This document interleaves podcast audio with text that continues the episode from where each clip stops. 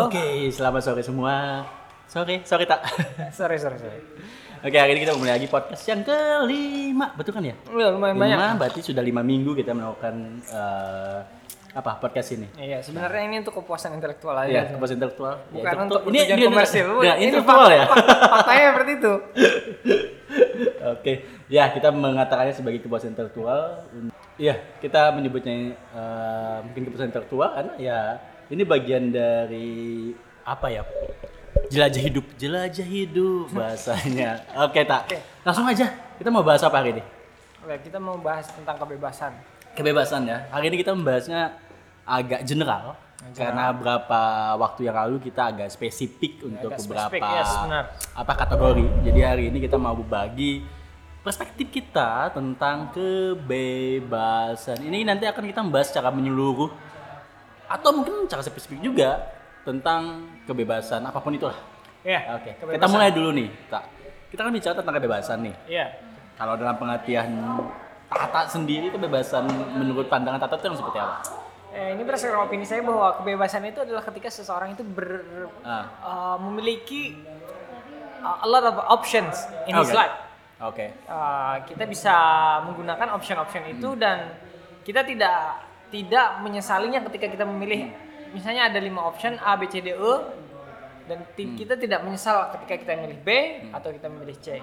Itulah yang disebut dengan kebebasan. In my opinion, tidak ada halangan, tidak ada limitasi, tidak ada obstacle dalam melanjutkan hidup ini. That is freedom, in my opinion. So, how about you? Kalau saya bicara kebebasan, berarti bicaranya seperti ini, tak? Kita mempunyai aturan sendiri. Okay. Kita bisa memilih apapun itu.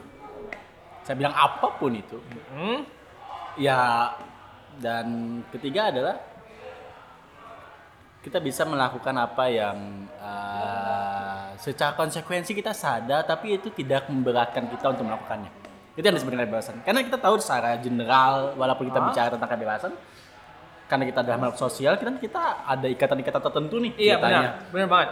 Namun kalau ditanyakan kebebasan seperti apa, nah kebebasan yang seperti yang saya katakan bahwasanya kita bisa boleh melakukan apapun, kita tahu konsekuensinya, kita sadar dan kita tidak terberatkan dengan itu. Okay. Itu konsep kebebasan yang saya pikirkan. Okay. Dan ini menarik dalam buku Nassim Nicholas Taleb. Jadi Nassim Nicholas Taleb ini sesuatu orang yang pemikir bolehlah pemikir filosofi. Yes, awalnya dia ada seorang trader dan dia menyampaikan seperti ini. Ada konsep yang disebut dengan skin in the game. Jadi apa ya? Kulit dalam permainan ya. Oh, skin in the game. Yes. Kulit dalam permainan tuh artinya ada hal yang terselubung yang secara sadar itu mempengaruhi bagaimana kita melakukan sesuatu. Contoh nih ya, skin in the game itu adalah ini akan sangat banyak saya nyontohnya ke pekerjaan. Contoh kita tidak bisa kalau misalnya di suatu perusahaan sedang melaksanakan suatu kegiatan ya, maka ada konsep skin in the game-nya kita nggak bisa untuk tidak menghadirinya. Oke. Ya. Karena kita sebagai seorang pekerja itu skin in the game. Okay. Itu skin in the game. Contoh kedua, kita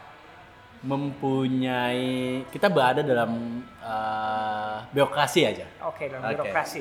Kita dalam birokrasi. Kalau tadi mungkin contoh pertama tuh di swasta ya. Di swasta, di perusahaan. Atau secara umum ya. Secara umum. Kalau ini kita bicara di yang birokrat gitu kan. Kita bicara pemerintahan, governor. Oke. Ada hal yang you have to do this, but in term No, it's not my value in this circumstances. Yes. Jadi seperti itu. Jadi hal seperti ini yang kadang-kadang luput. Tapi setelah itu kita akan marah di luar itu. Tapi kita mengerjakannya. Yeah. Kenapa kita mengerjakannya? Karena ada terikat secara status profesi di sana. Oke. Okay. Yang paling clear seperti ini. Yang paling clear adalah ada satu kalimat yang sampai saat ini selalu saya posting adalah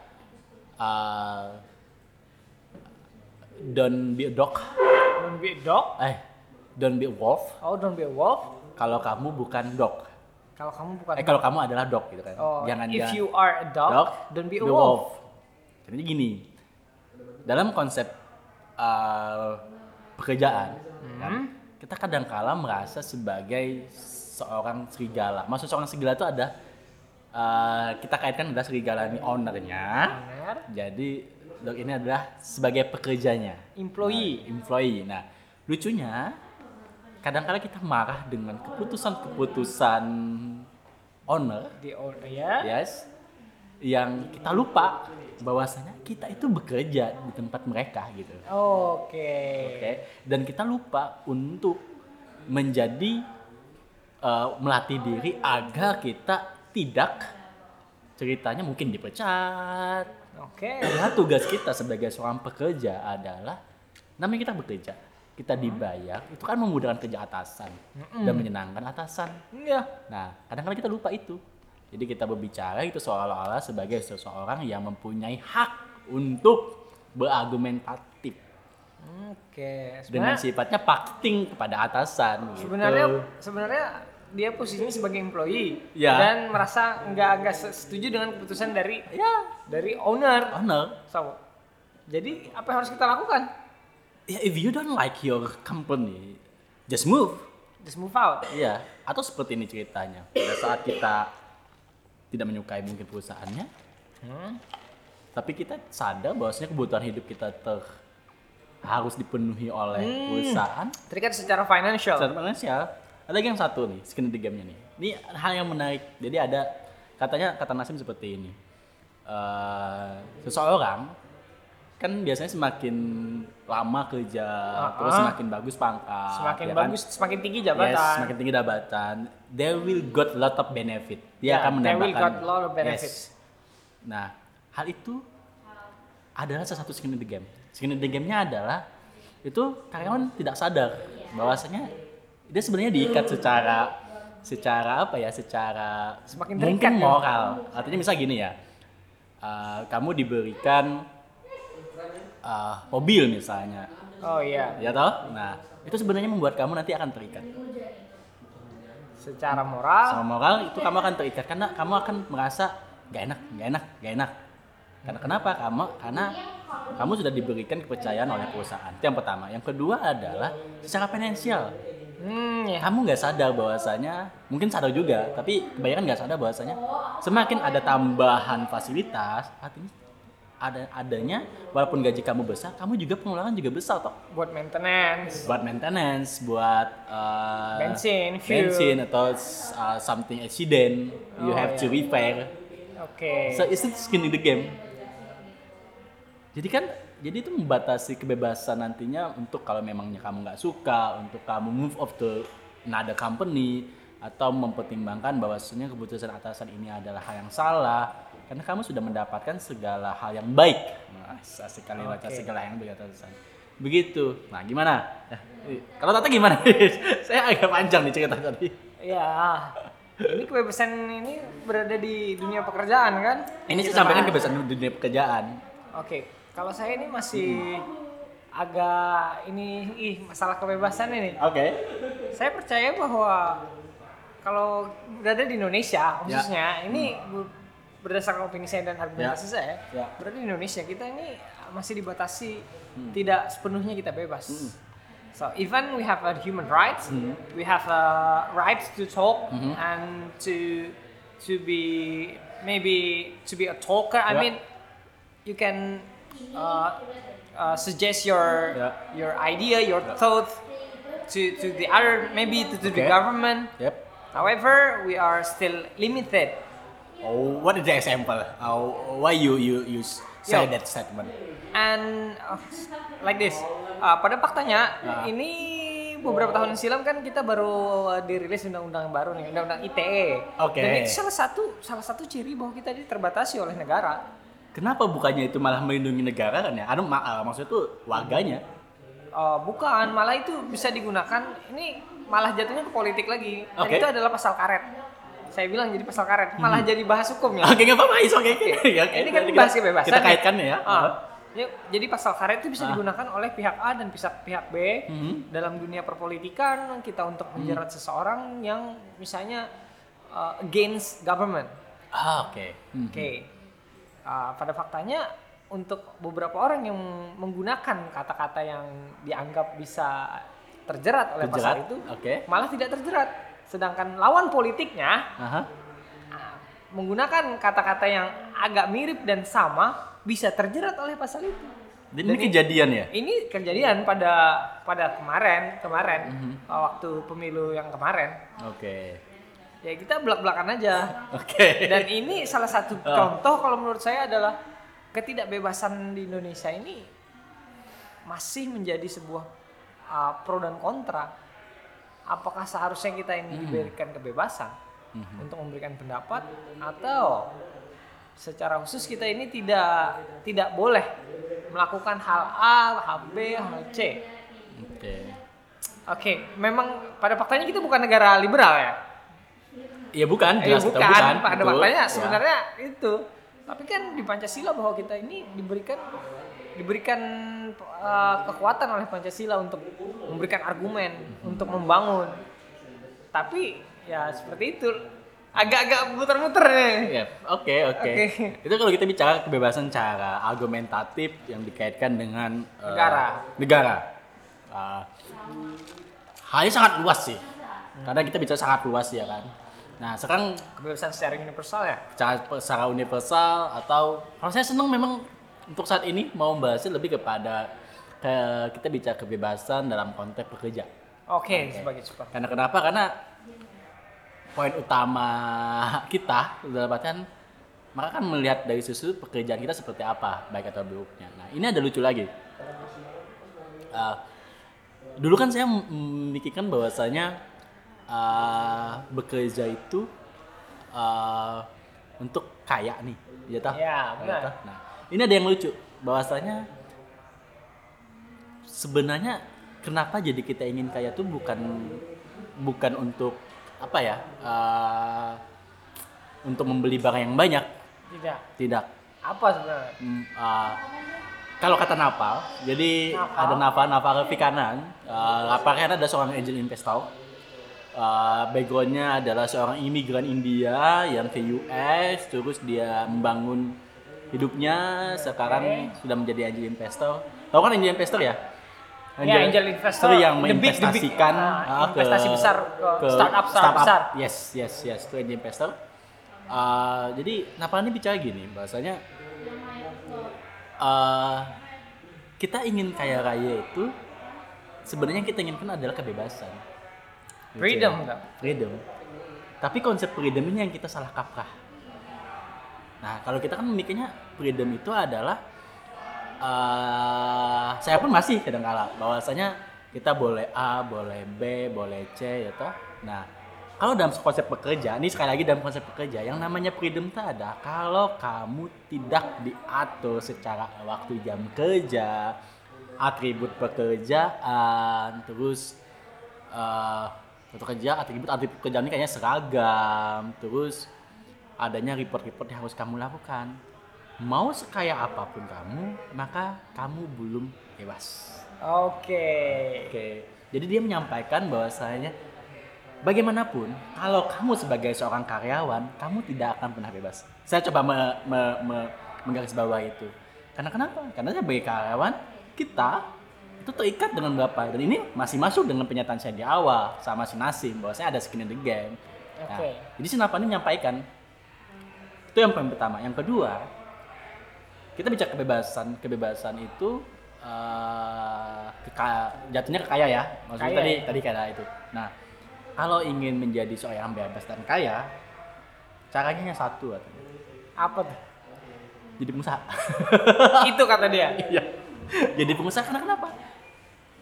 Kamu nggak tahu bakalan kamu punya aturan sendiri, kamu bebas melakukan apapun dengan konsekuensi kamu yang melakukannya dan skin in the game kamu pun itu hanya terbatas pada kamu sang owner dengan bawahan. Jadi bicara kebebasan ini bicara hal-hal yang sifatnya luas. Namun apa yang saya sampaikan ini bicaranya kepada jatuhnya ke pekerjaan di mana yang pertama adalah sebagai seorang pekerja, maka mau kerja dimanapun kamu tidak bebas. Kamu misalnya dokter, gitu? Dokter dapat duit, dapat gaji yang lumayan, tapi kamu ada terikat juga dengan berbagai macam. Bicara lagi misalnya konsultan, konsultan juga seperti itu. Kecuali kalau kamu buka usaha, kalaupun ada screen readingnya sangat sedikit. Oke. Jadi kalau memang, jadi agak aneh kalau kita bicara bahwasanya saya inginnya kebebasan di tempat bekerja ini. Saya inginnya kebebasan dalam melakukan inovasi dan sebagainya. Itu bagus kalau kamu mendapatkan perusahaan yang meluaskan kamu untuk berinovasi. Tapi don't talk about freedom if you actually still employed. Still employed. Jadi ini agak-agak aneh ya. Jadi don't talk about freedom if you still employed. Saya pernah dengar bahwa Gary Vee mengatakan ketika kamu ingin bebas dan kamu benci, hate your job. Yeah. So what we should gonna do? Gary Vee said that kalau kamu benci pekerjaanmu, lakukan aja pekerjaan itu. Tapi kamu ingat bahwa pekerjaan itu hanya sebatas batu loncatan. Oke. Dan ketika di waktu yang kosong, waktu misalnya malam atau libur, waktu kita libur, itulah kita mengejar passion kita, benar? Yes. Artinya adalah kita kembali lagi, we have a lot of decision. Jadi pasca step ini yang sangat susah, saya pun masih sangat susah, bahwasanya ada memandang optimisme dan pesimisme, bahwasanya kita bicaranya secara regular nih, kalau orang bekerja itu kan memandangnya 9 sampai 5 aja. Karena memang sangat susah kalau kita mau di atas jam 5 itu mau pusing kita lagi. Namun kondisinya kita tahu bahwasanya kita punya kebebasan untuk melakukan atau mengubah nasib kita. Jadi freedom secara keputusan pribadi kita pun itu kadang-kadang kita menitik beratkan kepada eksternal. Contoh ya, kita merasa jam 9 sampai jam 5 kita sudah struggle nih sama pekerjaan ya toh. Dan kita ingin mengubah hidup kita gitu kan. Tapi di atas jam 5 itu kita masih mencari escape dari kehidupan. Escape tuh nanti kumpul-kumpul misalnya. Kumpul-kumpul sih mungkin bagus beberapa kali kan. Tapi kalau setiap kali terus komplain tentang pekerjaan dan job, padahal kan itu mungkin masanya katanya kan mungkin masanya adalah kita buat memutuskan bahwasanya we wanna to change our life, right? Iya, bukan kita malah cerita dan keburukan-keburukannya. Iya. Dan seharusnya kita melakukan apa yang kita suka. Yes, dan that's hard. That's a moment actually. Really that's a moment because bagaimanapun kita memang senang mengeluh ya. Maksudnya kita senang mengeluh pada saat kondisinya. Yeah. Namun kalau boleh diputuskan, mungkin kita letakkan mengeluhnya di bagian yang mana tepatnya. Saya pun masih mencari cara sebenarnya kita mengeluh di bagian mana gitu. Kita bekerja 9 sampai 5 ya toh. Kita enggak menyukai pekerjaan kita. Tapi we have to facing of our reality. Kalau kita mau keluar dari pekerjaan kita, apa kamu siap untuk menderita? Maksudnya itu apa kamu siap menderita pada latihan kamu sudah memikirkan bahwasanya saya harus kejar di 2 jam pekerjaan, saya harus kejar secara material untuk persiapan saya pindah pekerjaan seperti itu, atau belum lagi stigma negatif dari orang-orang di sekitar. Negatif itu orang ini ngapain sih? Stigma negatif kan macam-macam. Ngapain sih kerja ini lagi? Ngapain sih mempersiapkan ini lagi? Terus ngapain sih kerja udah nyaman kok di sini? Padahal kembali lagi kita bicara kebebasan. Orang tidak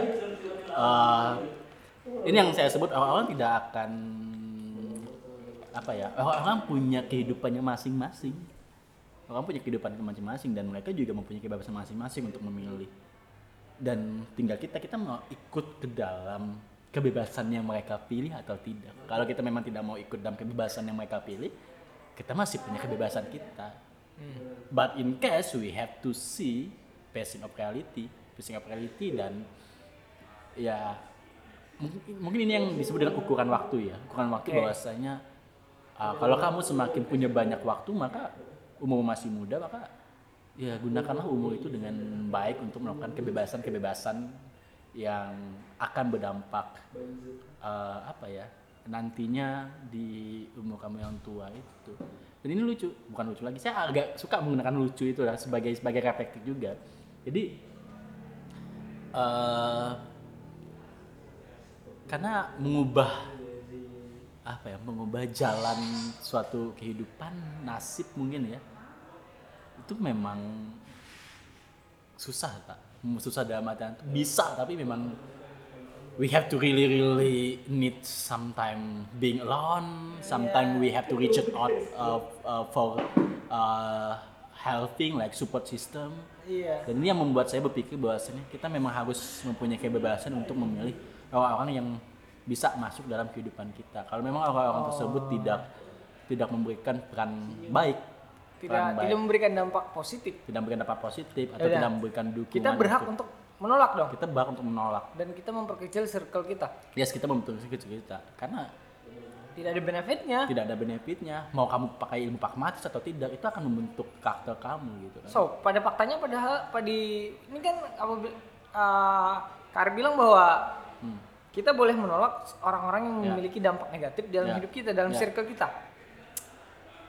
Apakah orang-orang tersebut, misalnya gini, orang itu adalah keluarga dekat kita, dan dia memberikan dampak negatif kepada kita, apa yang harus kita lakukan? So, pada faktanya sering terjadi loh. Gimana nih kalau? Tapi saya kembali kalau kayak gini, saya pernah ini nggak baca buku apa sih judulnya bodoh amat gitu, Mark Manson, pokoknya Mark Manson aja pengajarannya. Dia matang gini. Pemahaman tentang mengambil keputusan itu tentang kebahagiaan itu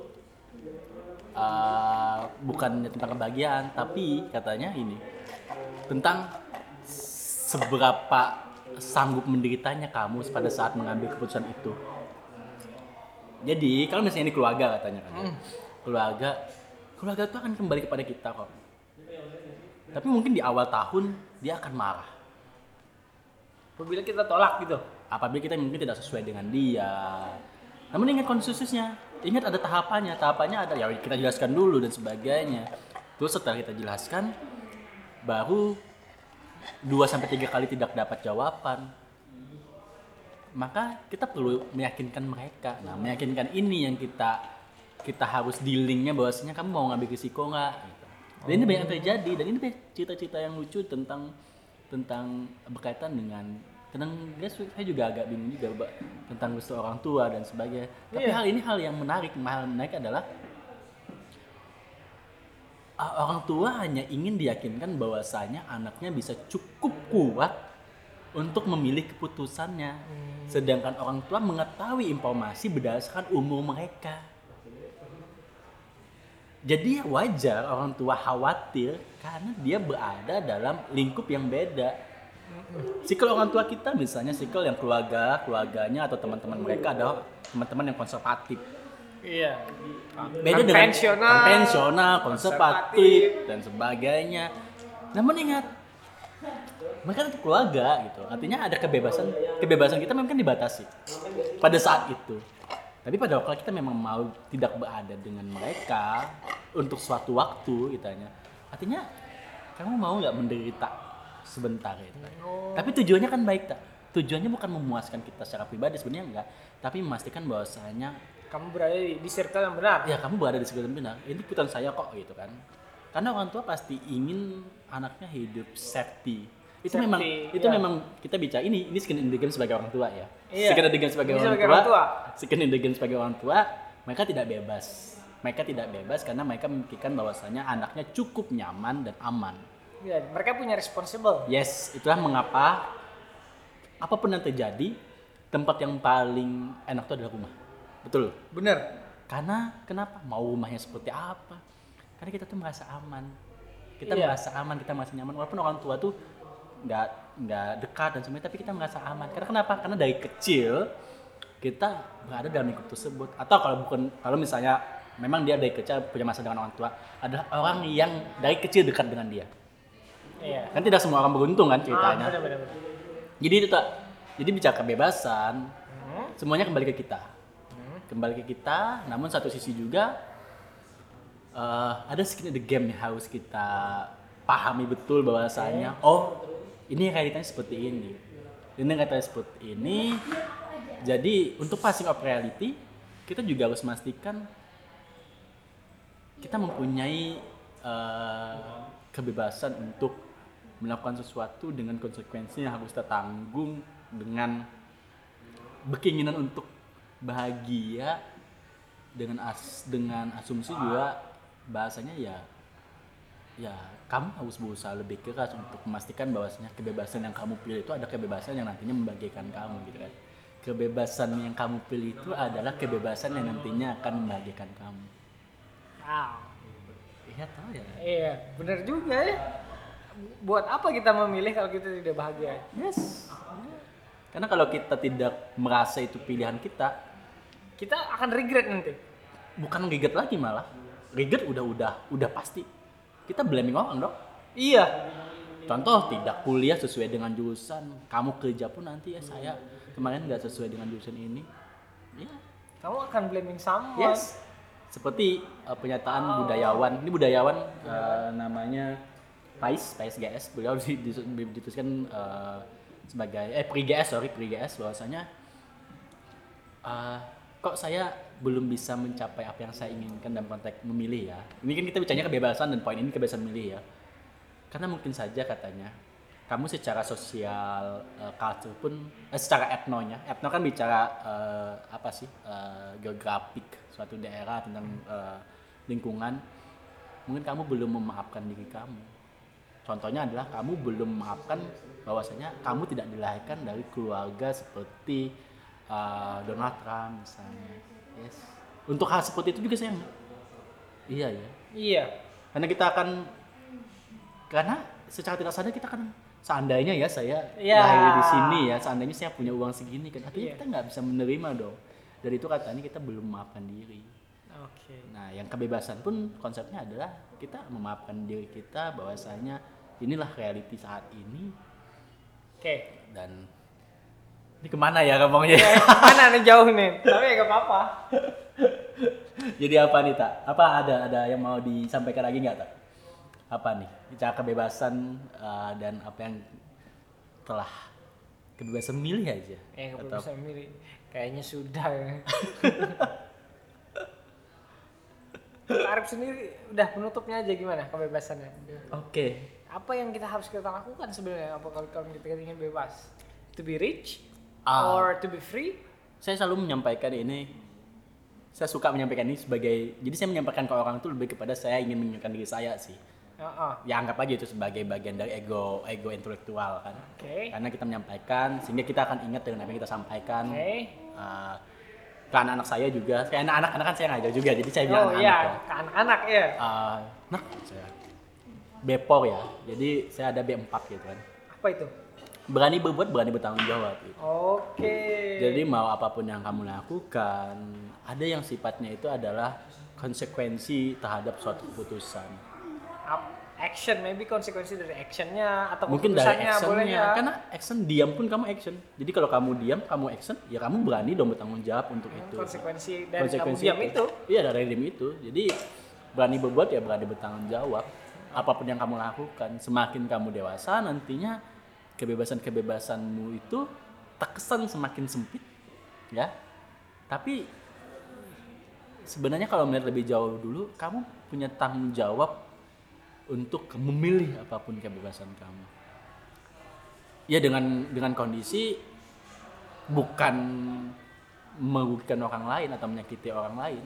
Oke. Okay. Tapi kamu selalu punya kebebasan untuk itu. Toh kamu merupakan satu dari 300 juta baca biologinya sesperma dan kamu ada salah satu orang yang berhasil gitu. Wow. Ya toh, salah satu orang yang berhasil, masih hidup hingga sekarang. Iya, masih bisa berpikir, artinya kamu, kadang saya mengingatkan juga, ini juga beberapa orang menyatakan, berarti kita sebenarnya pejuang. Cuma kita nggak sadar karena saking dipapar oleh kehidupan yang terkesan kejam, gitu kan. Jadi gitu, artinya selama kamu masih hidup, waktu masih ada, kayaknya hal yang baik untuk dicoba. Melakukan apapun yang kalian inginkan dan juga harus ada setiap hal ada tanggung jawabnya. Semoga itu adalah konsekuensi atau tanggung jawab yang baik. Oke. Itu sih tak? Iya. Kayaknya cukup dah. Oke. Ini nggak ada kalimat yang mau disampaikan. Nggak ada. Cukup. Oke. Iya. Oke. Cukup. Oke kalau gitu, ini kayaknya untuk podcast hari ini saya lebih banyak bicara timbang Tata ya. Iya. Tapi karena mungkin ya agak kurang lebih tua aja sih, ya, masalahnya kebebasan ini masalahnya berkaitan dengan experience. Nah, Oke. Yes, kalau gitu silakan didengarkan. Kita masih terima kalau ada DM, kalau ada chat, direct message. Yes, wanna to discussion with us. Okay, if you want to discuss something with us, just DM us.